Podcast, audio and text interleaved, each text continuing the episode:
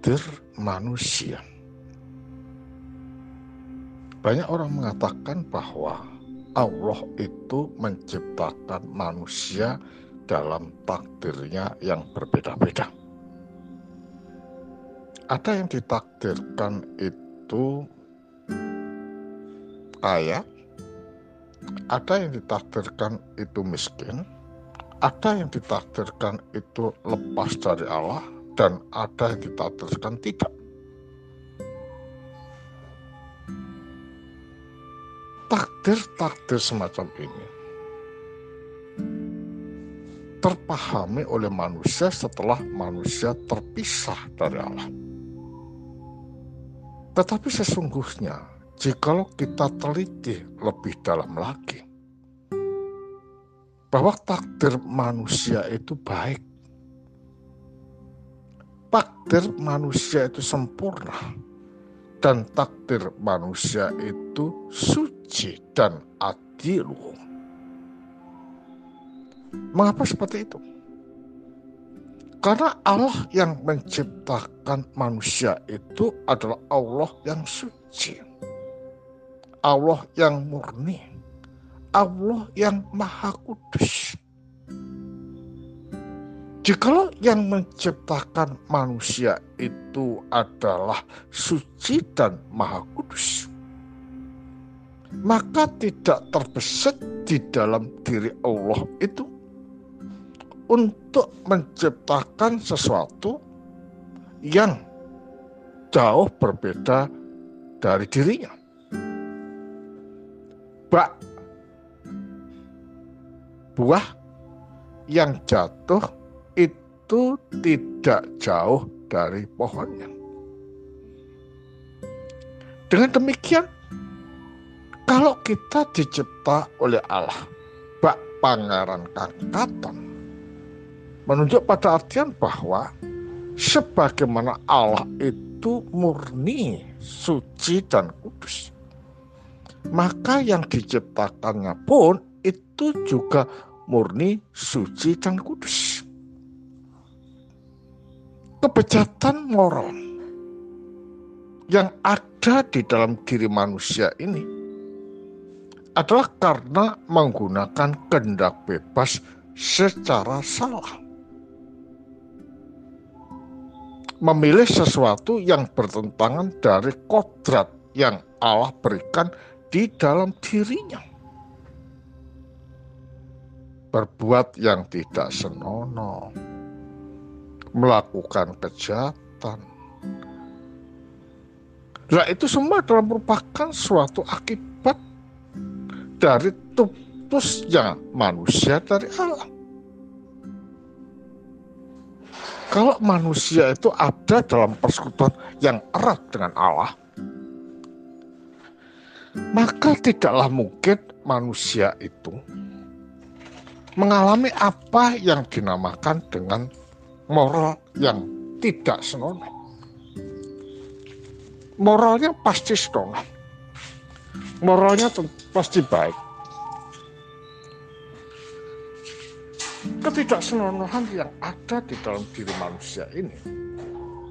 Karena putus dengan sang baik, putus dari yang suci, dan putus dari pribadi yang mulia, yaitu Allah itu sendiri. Jadi dengan demikian jelas bahwa kalau demikian Allah itu tidak pernah menciptakan manusia buruk manusia kotor dan manusia jahat. Jahat dan buruknya manusia itu karena terlepas dari sumber yang baik yaitu Allah itu sendiri. Demikian juga mengenai kaya dan tidak itu juga tergantung pada manusia. Bagaimana manusia di dalam mensikapi hidup, mau bekerja atau tidak mau rajin atau bermalas-malasan. Itu tergantung kepada kita. Jadi yang menentukan mulia dan tidaknya, kaya dan tidaknya itu bukan Allah, tetapi kehendak bebas daripada manusia. Karena manusia dicipta oleh Allah itu mempunyai kendak bebas. Kalau manusia mempunyai kendak bebas berarti manusia bisa memilih mana yang baik dan mana yang tidak. Jikalau memilih baik dan mulia, maka hidupnya akan mulia dan selalu berdekatan dengan sang kalik. Jikalau tidak, ya sengsara dan celaka yang menjadi bagiannya. Jadi kalau demikian saudara, dari hal-hal semacam ini mari kita dekatkan kehidupan kita ini dengan baik kepada Sang Ilahi, kepada Sang Kalik. Supaya kehidupan kita, apalagi sudah tua, dituntun, dicerahi, dan dibimbing pada kesucian dan kemuliaan. Mari kita gunakan kehidupan kita yang tersisa ini dengan berlaku baik. Sedekah, sholat, puasa, dan itu adalah merupakan salah satu cara untuk diperkenan oleh Allah di dalam hidup kita. Selamat pagi semua. Selamat berkarya. Tuhan memberkati kita semua. Nuwun.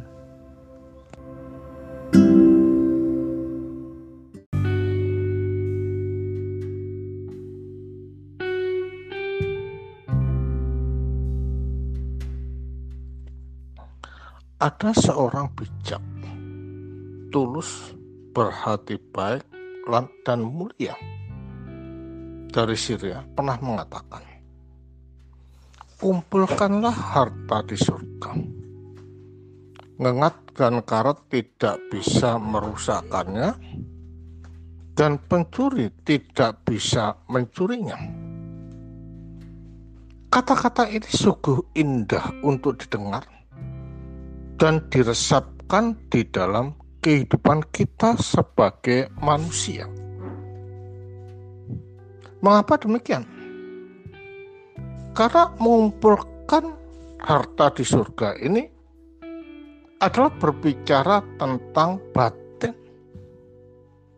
berbicara tentang pikiran, berbicara tentang langkah di dalam kehidupan kita manusia.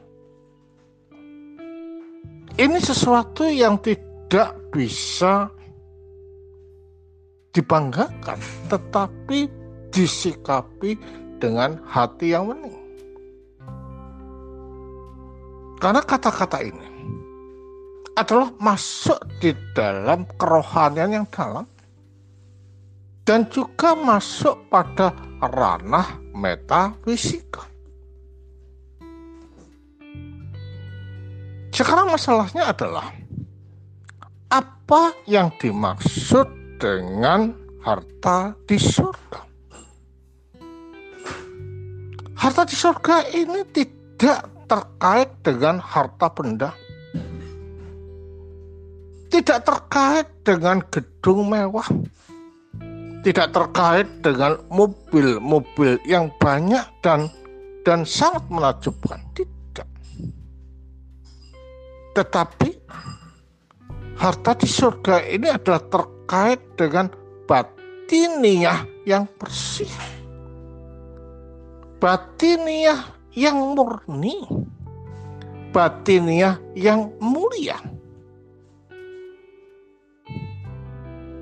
Dengan bat batin-batin yang mulia bersih dan agung ini maka apa yang terucap, apa yang terpikir, apa yang terbatin itu akan mencerai siapa saja. Kata-katanya lembut,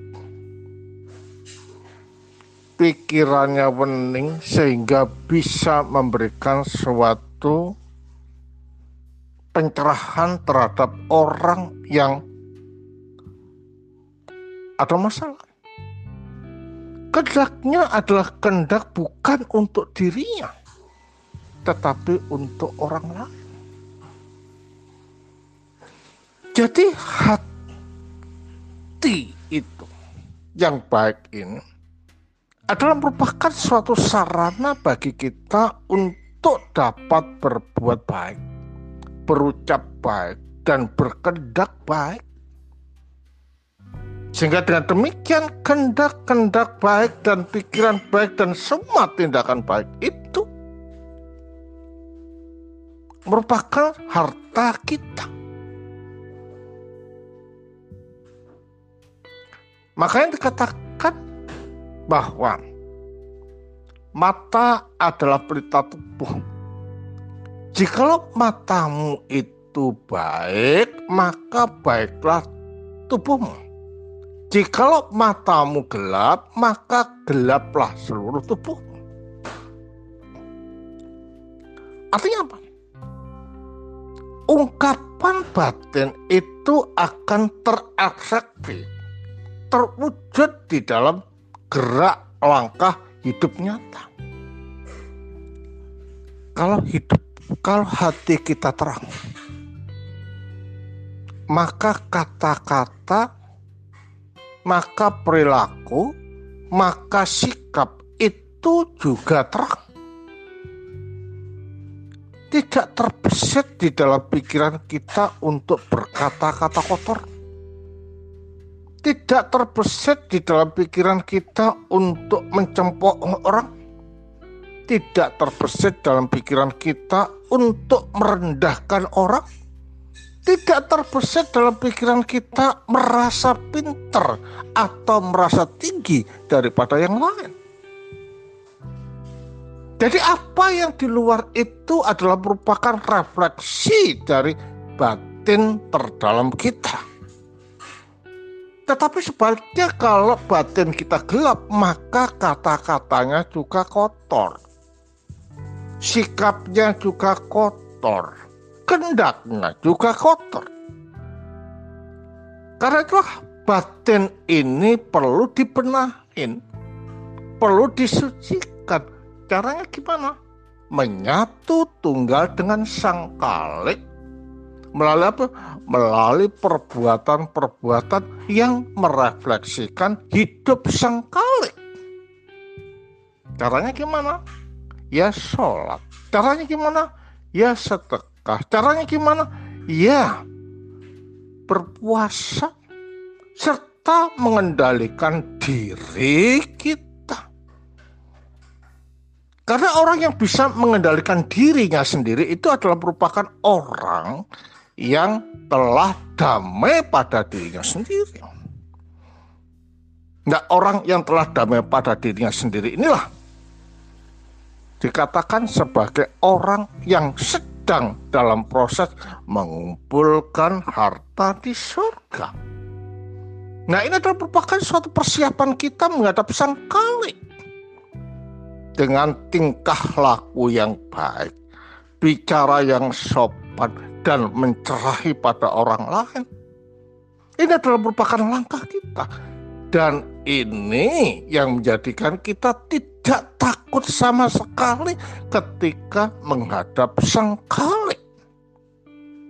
Jadi kalau demikian, baik dan tidaknya kita pada waktu menghadap sang kalik itu adalah tergantung pada bagaimana hidup kita dijaga.